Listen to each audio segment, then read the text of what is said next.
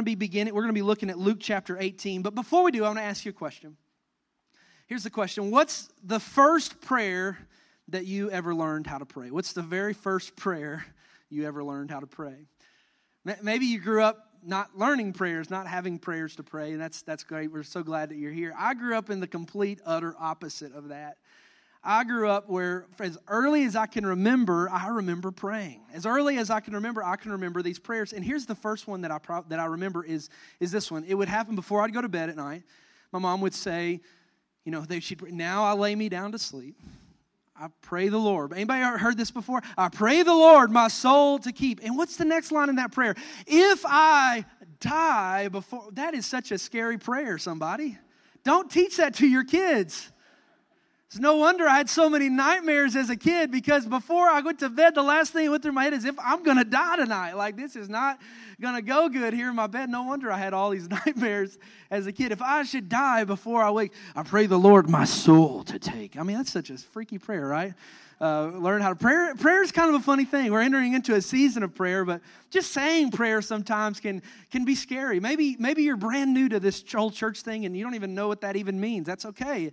Or maybe you've been in church uh, your whole life and you know what it's supposed to mean, but you don't. It's not really working out that great in your life. It's not something that comes so easy.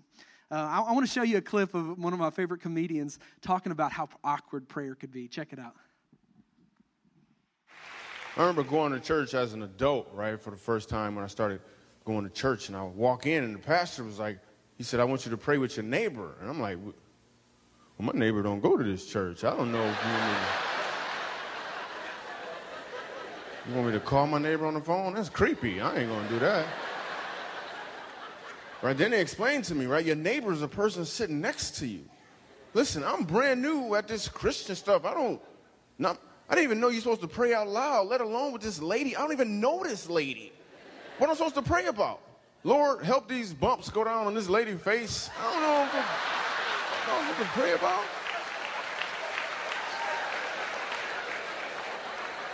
I don't know what I'm supposed to pray about, right? She went first. She was praying all good, and she must have been John the Baptist's little sister or something.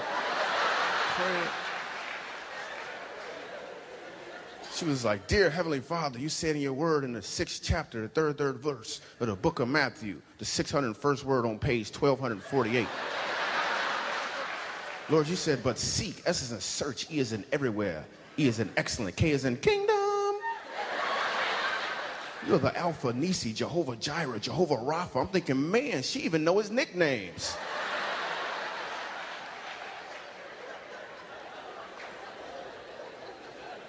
Now it's my turn to pray, right? But I don't got the spiritual vocabulary to just, but I'm not going to let her out pray me. so I'm like, okay, God, first of all, you are good people. You know, you are good, Lord. You are good. You are good to the last drop, Lord. Because, um, Lord, I, I just got to obey my thirst, Lord. You know, because choosing moms choose Jesus. So, Lord, because know, as the, rec- as the rocket's red glare, Lord, it gave proof to the night, Lord. I believe I can fly, amen.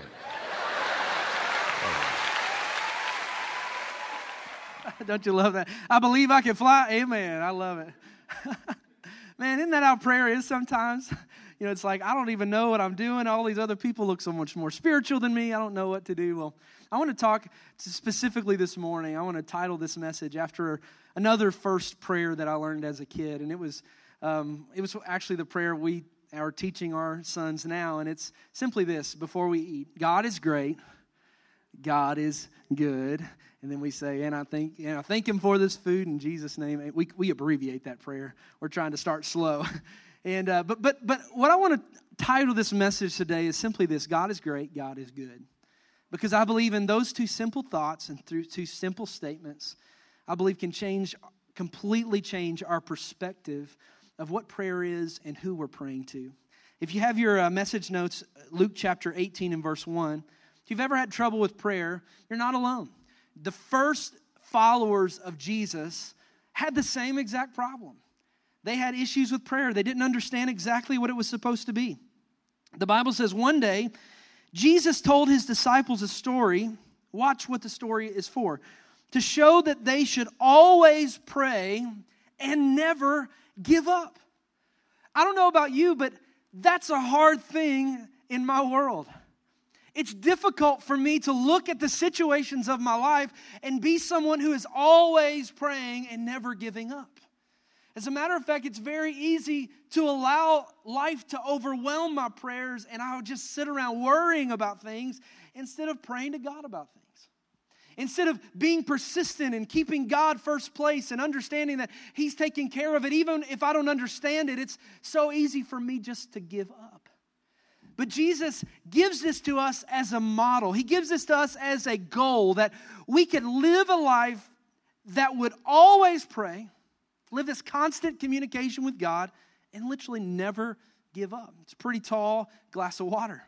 It's a pretty tall order, Jesus. Like, how in the world are we going to be able to get from where we are in prayer to this place where we're always praying and we're never giving up? How is this going to happen?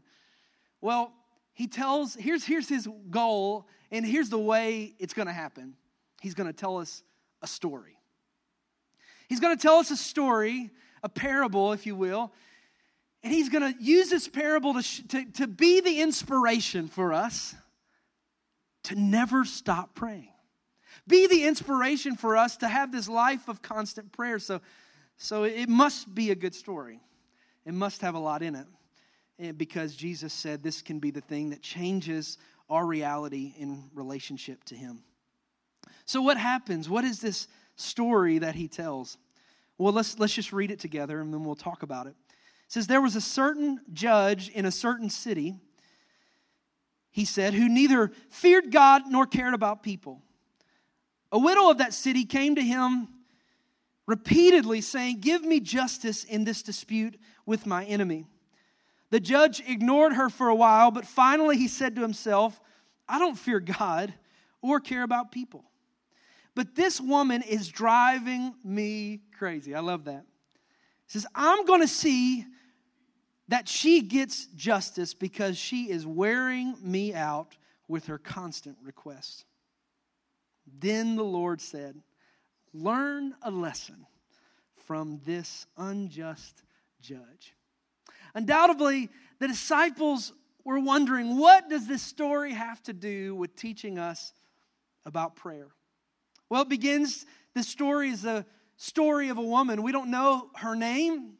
We don't know where she comes from. We don't know her situation or how old she is, how wealthy she is. All we know is simply this is that she's a widow. We know that she had visited a graveyard not too long ago, her eyes filled with tears, and she left there someone that she loved, her husband. And she was at a place where she was all alone. And to make things worse in her life, she had an enemy. The Bible says she had an adversary. We don't know what that was or who that was or what it could be, we don't know if it was a bill collector or something that she owed because of a medical bill from her husband that had passed away. We don't know if it was an angry landlord. We don't know if it was a lawsuit that had come her way or, or a, a family member that she was just in a dispute with, or, or we don't know what her adversary or who her adversary was, but we, we know this that it was so bad that she felt her life was threatened and that she needed to go to the local authorities for help. But she had a problem. The local authorities were not much better than the adversary. The local authority was this local judge that the Bible called unjust. He was, Jesus described him simply as this he was bad news. He was a deceptive, good for nothing scoundrel. He was someone who, who, who didn't have any interest in anyone but himself. I wrote this in my note. If I in my notes, if I could imagine him, he owned a gated mansion far from town. He had a swimming pool shaped like a dollar sign.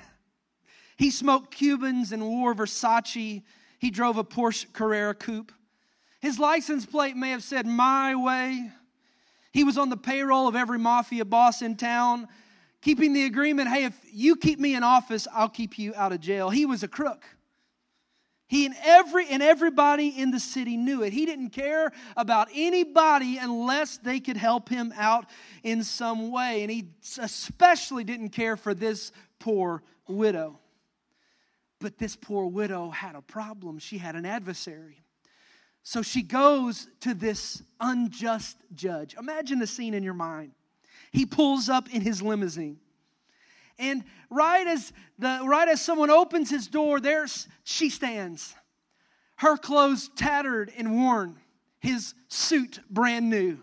Sunglasses on, slick hair, He's not interested in anybody else around him. And she says, Excuse me, excuse me, sir. Uh, c- could you please uh, help me? I have an adversary. And without even paying attention that she was there, he throws a quarter to the ground and he walks into his office, slamming the door behind him.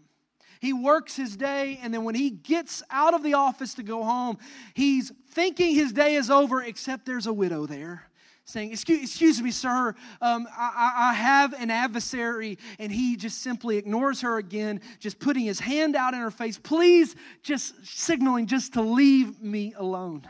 The next day he comes into the office, there she is again. He goes to his, he goes to his secretary. His secretary says, uh, uh um, um, Excuse me, sir, uh, there's this lady, she's been leaving voicemail after voicemail saying she needs to talk to you. And, and, and he says, Don't ever answer her call again. I don't want anything about her. She's just a poor beggar on the street. I don't want to know anything about her situation. And he goes home, and there she is again. And he comes back to work, and there she is again. And the Bible says that she just kept bugging him to the point where he bu- she bugged him so bad, he said, Finally, what do you want? So she begins to tell him her issue. Well, one day this adversary came to me and I didn't know this and he thought I, and he just stops her. I don't care whatever it is, just look, he looks at the person, just give her whatever she wants. Just whatever she wants, just give it to her. On one condition tell her to leave me alone. I don't want to ever hear from her again. She's getting on my nerves. And Jesus says, I got a lesson for you to learn from this unjust judge. If you're anything like me, and apparently like the disciples, I was a little confused. I was taught as a kid that this is a picture of prayer, of who God is in a way. That we just need to never give up. Just pester God. Just badger Him with whatever's bothering you and with enough times and enough prayers and enough days and enough issues, finally God will say, Well, just okay, you didn't give up. I'm going to give you what you want. But I believe the scriptures show us the complete opposite is true. I don't think Jesus was trying to tell us what God was like. I believe Jesus was trying to show us what God was not like. There we go. Yes, Lord. I guess that was like a tweet from the Lord right there, right? God was trying to show us not what God was like, but Jesus was trying to show us what God was not like. This was not a parable of comparison, this was a parable of contrast. This was a parable of showing exactly what God was not like? And how many times have we, in our mind's eye, imagined our God as some distant person far off in the limousine, taking care of the problems of the universe in some distant galaxy far from our need, just like this woman? So, and just, God, if you could just give me some crumbs, I got an issue at work. And you, you feel like God's saying, well, just quit bothering me, leave me alone. There's orphans in China, there's people that need all in the distance. I, please just don't bother bother me, whatever you want, I'll just give it to you. Just leave me alone. But I want to show you that God is not like that at all. As a matter of fact, this story shows us the true perspective of who God is. And I believe, as Jesus' purpose of his parable was, that if we can get a right perspective of who God is through this story, showing what God is not like, I believe it'll completely change the way that we pray to him. It'll completely change the way that we look at our Father, the way that we come to Him, the way that we pray. And here's the first perspective of God. Here's the first idea is that God knows. God knows. You see this, notice this unjust judge. He was far from her calamity. He was far from her issue. He was somewhere in the distance in his limousine, somewhere, taking care of all the affairs, and he was so busy. But I want to tell you, God is not saying He did not know anything or care anything about her. See, our God's nothing like that. As a matter of fact, we serve a God who knows the very number of hairs that's on your head right now. He knows when a sparrow falls out of the air. He's someone that your days, your the hairs on your head are so numbered that he knows your need even before you come to him. Whenever you come to your God, understand this. He already knows your need. He's not like this unjust judge that doesn't even care. He's your, he's your God that already knows. He already knows what you're going through. He already knows your issues at work. He already knows your, your issues in your body. He already knows the issues in your family. He already knows about it. He's God. Psalm chapter 145, verse 18 says, The Lord is near. If you want to circle that in your notes, just put a big old circle around it. The Lord is near. Maybe that's a word for somebody this morning. You feel like God is so far from you, but I want to encourage you to let you know your God is near. He's right where you are. He's near to all who call on Him, to all who call on Him in truth. Here's the second perspective of God God doesn't just know See, there are a lot of people that know about things, but God takes it a step further. God actually cares. God knows and God cares. You see, when, when the unjust judge began to hear about what her issue was, he just he didn't even care what her issue was. He didn't, he didn't know, and whenever he knew, he didn't even care about it. He didn't want to hear her voice. But God is the complete opposite. We serve a God, He wants to hear your voice. As a matter of fact, He loves to hear your voice. He, he cares so much about you that He loves it whenever you speak to Him. He loves it whenever you pray. One of the a passage of scripture that has encouraged me so much through the years about this idea of God truly caring for us is, Rome, is Revelation chapter 8. In the book of Revelation, we get many pictures of what heaven is like and what happens there, but I want to show you one you may have not thought of before. It said, And when he had opened the seventh seal, there was, watch this, silence in heaven for the space of half an hour. maybe you haven't thought about you maybe think about heaven being this noisy place. There's you know angels and bands. There's all this great things, all these great things happening. God says there's a time in heaven where it's just whew, like God's like, cut the music, be quiet, Gabriel, put your trumpet down, like shh. Why? It says, And another angel came and stood at the altar having a golden censer, and there was given unto him much incense that he should offer it with the prayer of all the saints on the golden altar that was before the throne. And the smoke of the incense which came with the prayers of the saints ascended up before God out of the angel's hand. There was this great big golden censer in heaven. There's this great big golden censer. And the Bible says that, that God said silence and it's just completely quiet in heaven while this censer is being poured out on the altar. And that censer is the prayers of the saints. It's as if God says, in all of the beauty of heaven, God says, I'm going to silence it all just to hear the prayers of you just to hear the prayers of a saint of God in trouble, just to hear a prayer of a saint of God that's got an issue in their life, issue in their body. God says, Everybody be quiet. I'm going to listen. And for the space of 30 minutes, half an hour, who will listen to you for half an hour? Who wants to listen to you for half an hour? Who, how many people just on the phone for half an hour? No, nobody wants to listen to you for half an hour. Nobody wants to listen to me for half an hour. You say, Well, you've been going about half an hour now. I'll stop. But God says, man, for 30 minutes, I think it's such a beautiful picture of what how much your prayers matters to God. Just like when my, my, my little my, my little son, he's uh, 18 months.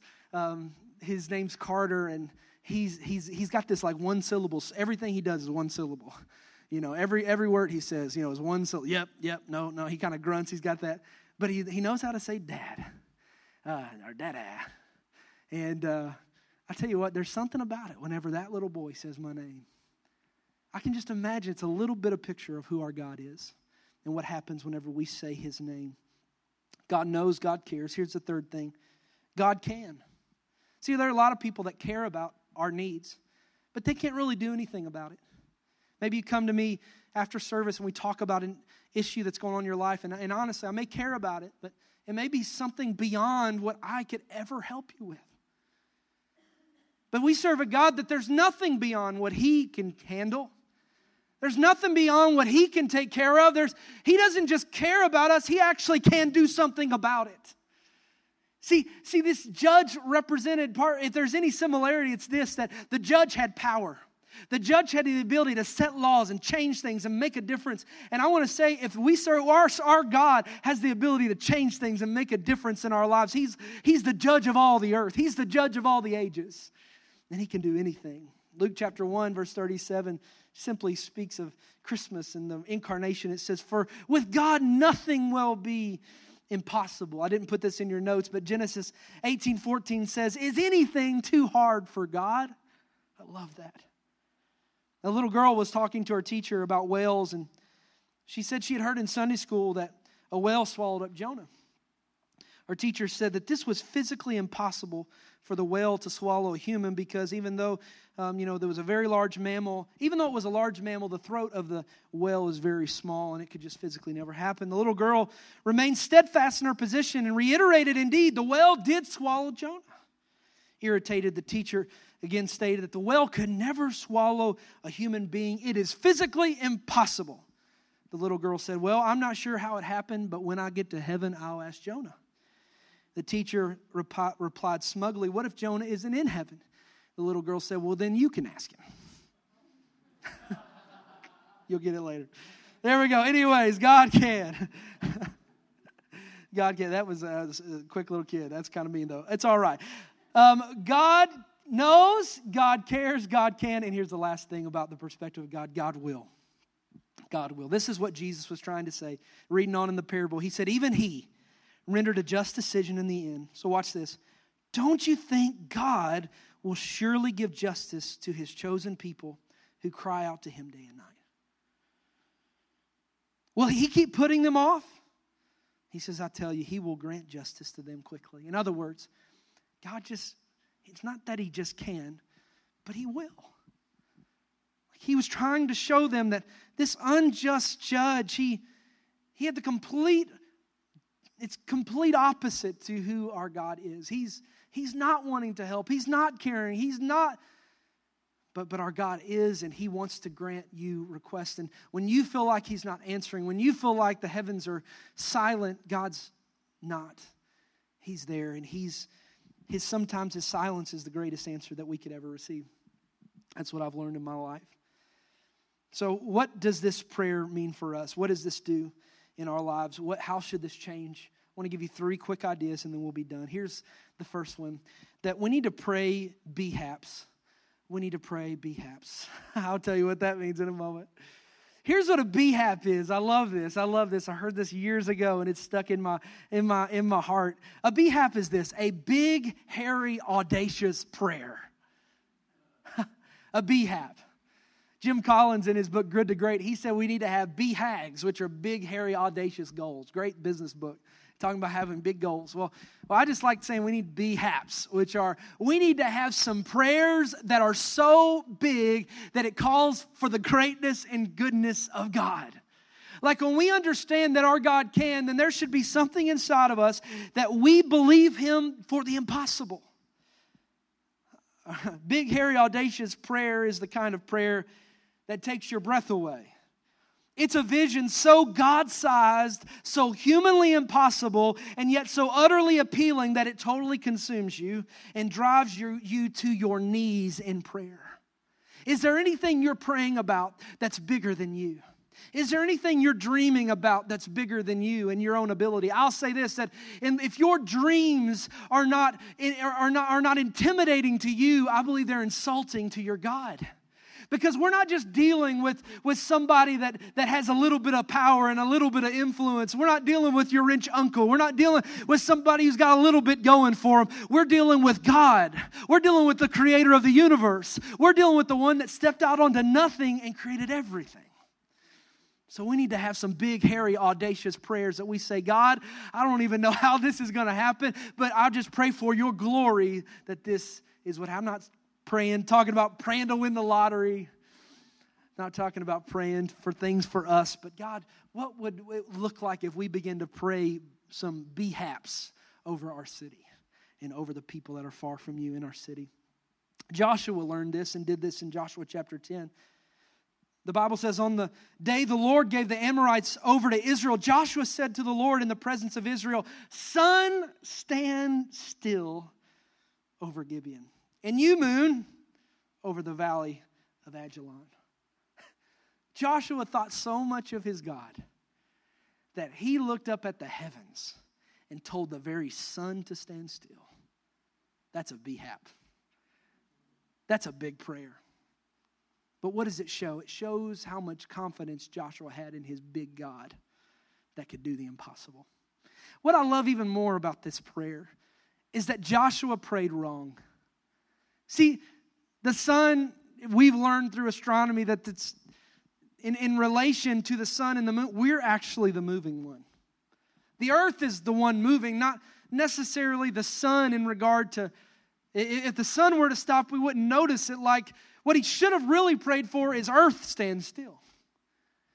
But he didn't have the perfect concept of what was going to happen. And, and, and how many times, what, what, if he, what if he allowed his prayer that may have been incomplete, what if he allowed that to stop him from still praying the big prayer? How many times do we say, Well, I don't understand it all. I don't know if it's God's will. I don't know all the, I don't know. And we, we, we think ourselves out of just praying it. I want to just say, Joshua just threw it out there. And you know what God did? God just took the faith and God made whatever had to happen astrologically, God made it happen so that the miracle could take place. See, that's what God does. You just ask Him for the impossible and let, just put it in His hands and trust Him. Here, here, here's, here's what I love this quote by Sir Francis Drake. He says, Disturb us, Lord, when we are too well pleased with ourselves, when our dreams have come true because we have dreamed too little, and when we have arrived safely because we sailed too close to the shore.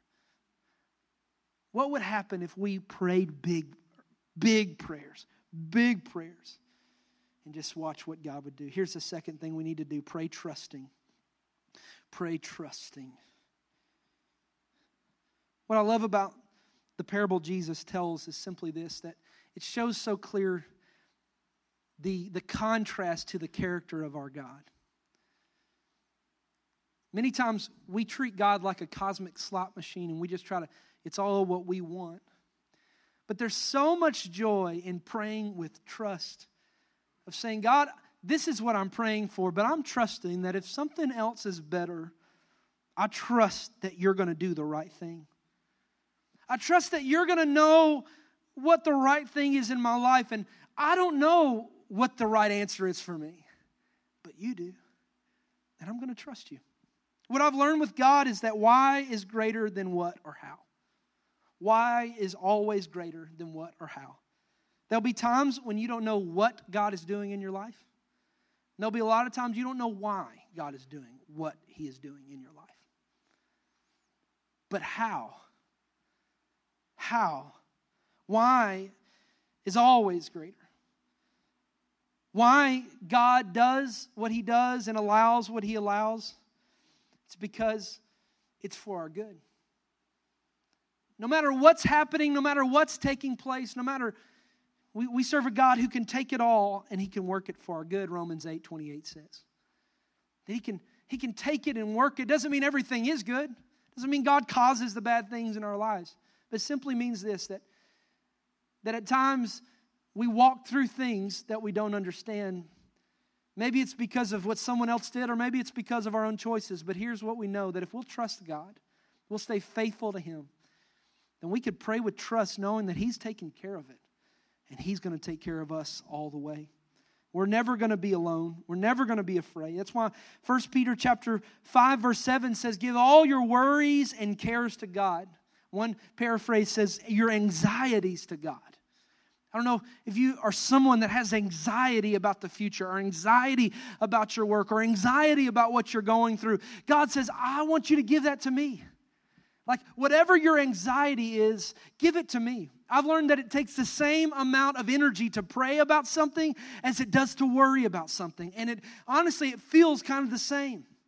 That there's many times that I, I, I've sit around for days and I've worried about a situation, but then it like dawns on me, I have not prayed about this. All I've done is sit around and mentally went through all the scenarios in my mind, how this could go wrong or how that could go wrong or what could happen in my life. And I realized that I'm just playing over a negative scenario in my mind. But everything changes whenever I say, okay, God, and it's like a weight. I just take it and I lay it at Jesus' feet and say, God, I've been trying to carry the weight of the world on my shoulders, but they're not big enough. And God, I'm going to put it at your feet. And when you begin to pray about it, I promise you, your load will be much lighter when you put your cares in the hands of Jesus. And here's the third reality to pray first. Pray first. Viktor Frankl said, Between stimulus and response, there is a space. In that space is our power to choose our response. And in our response lies our growth and our freedom.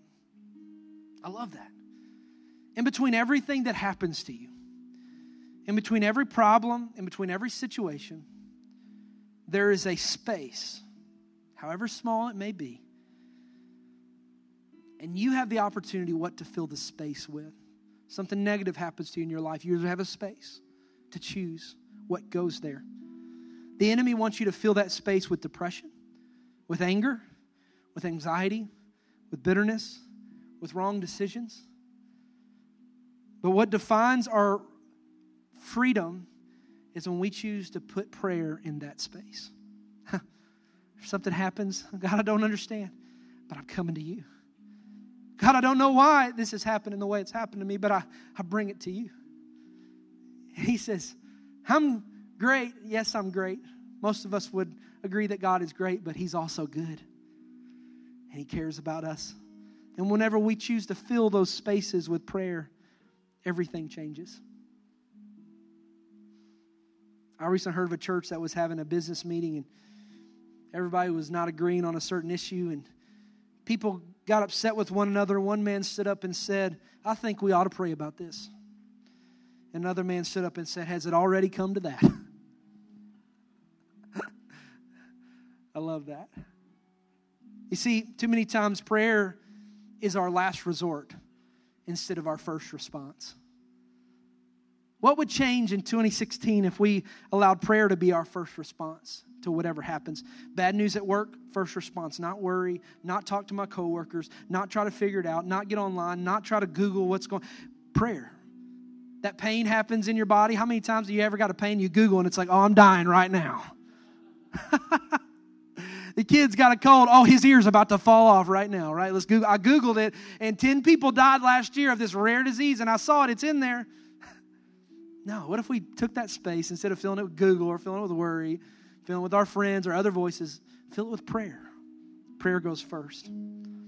First, 2 Timothy 2 1, Paul says, I exhort, therefore, that first of all, supplications, prayers, intercession, giving of thanks be made for all men. Like the very first thing is prayer. So no matter how far gone you feel your situation is, you can still pray. Just look at Job. Satan took away his livelihood, his servants, his children, his health, but he couldn't take away his prayer. He said, The Lord gives, the Lord takes away, but blessed be the name of the Lord. No matter how far gone it was, he could still pray. Help is available if you could pray. It's never too late to pray. I think about the ruler that came to Jesus about his dead daughter. But it wasn't too late. She may have been dead, but they were talking to the resurrection and the life. Think about the woman with the issue of blood 12 years of pain, 12 years of suffering, 12 years of doctors, 12 years of sorrow. But it wasn't too late for the one, the great physician that could take her pain and take her shame, and just with one touch of his garment, with the hem of his garment, she was made whole. It's never too late to pray. You've never made too many mistakes to pray. I think about the demon possessed boy that was, was in the scripture and in, in, the, in the town of Gadara. That the Bible says he was filled with legions of devils. But whenever Jesus came on the scene, the Bible says that he went ran to him. He got on his knees and he began to worship Jesus. All of the devils that possessed that boy could not stop him from praying to Jesus. All of the problems in his life wasn't too far gone because he could still pray. And if you can still pray, then everything can change because it's never too late to pray. It's too late to pray. Tell that to the thief on the cross. A lifetime of regret. He was getting what he deserved that day. But grace put him next to the Savior. And whenever the other on the other side was mocking him, this thief said, Hey, remember me whenever you come into your kingdom. In that one prayer, at the very last moment of his life, that one prayer, Jesus said, Today you'll be with me in paradise. What a God we serve. What would it look like if we changed our perspective and began to look at our God instead of being some distant, unjust judge, not interested in us, but we saw him as being this father with down on the floor just saying, Hey, just come into my arms. I love you. I already know what you're facing. Just talk to me about it because I want to be there. I want to help you. Every head bowed, every eye closed. Before we go any further in the service, I want to give maybe somebody who feels a little bit like that thief on the cross today an opportunity to pray. We love making it so easy to come to Jesus. We, we just believe the first step is just coming to Him in, a, in, a, in, a, in, a, in, a, in repentance and saying, God, would you help me? And I want to give anyone in this place that needs to be saved. You need Jesus. You need a fresh start.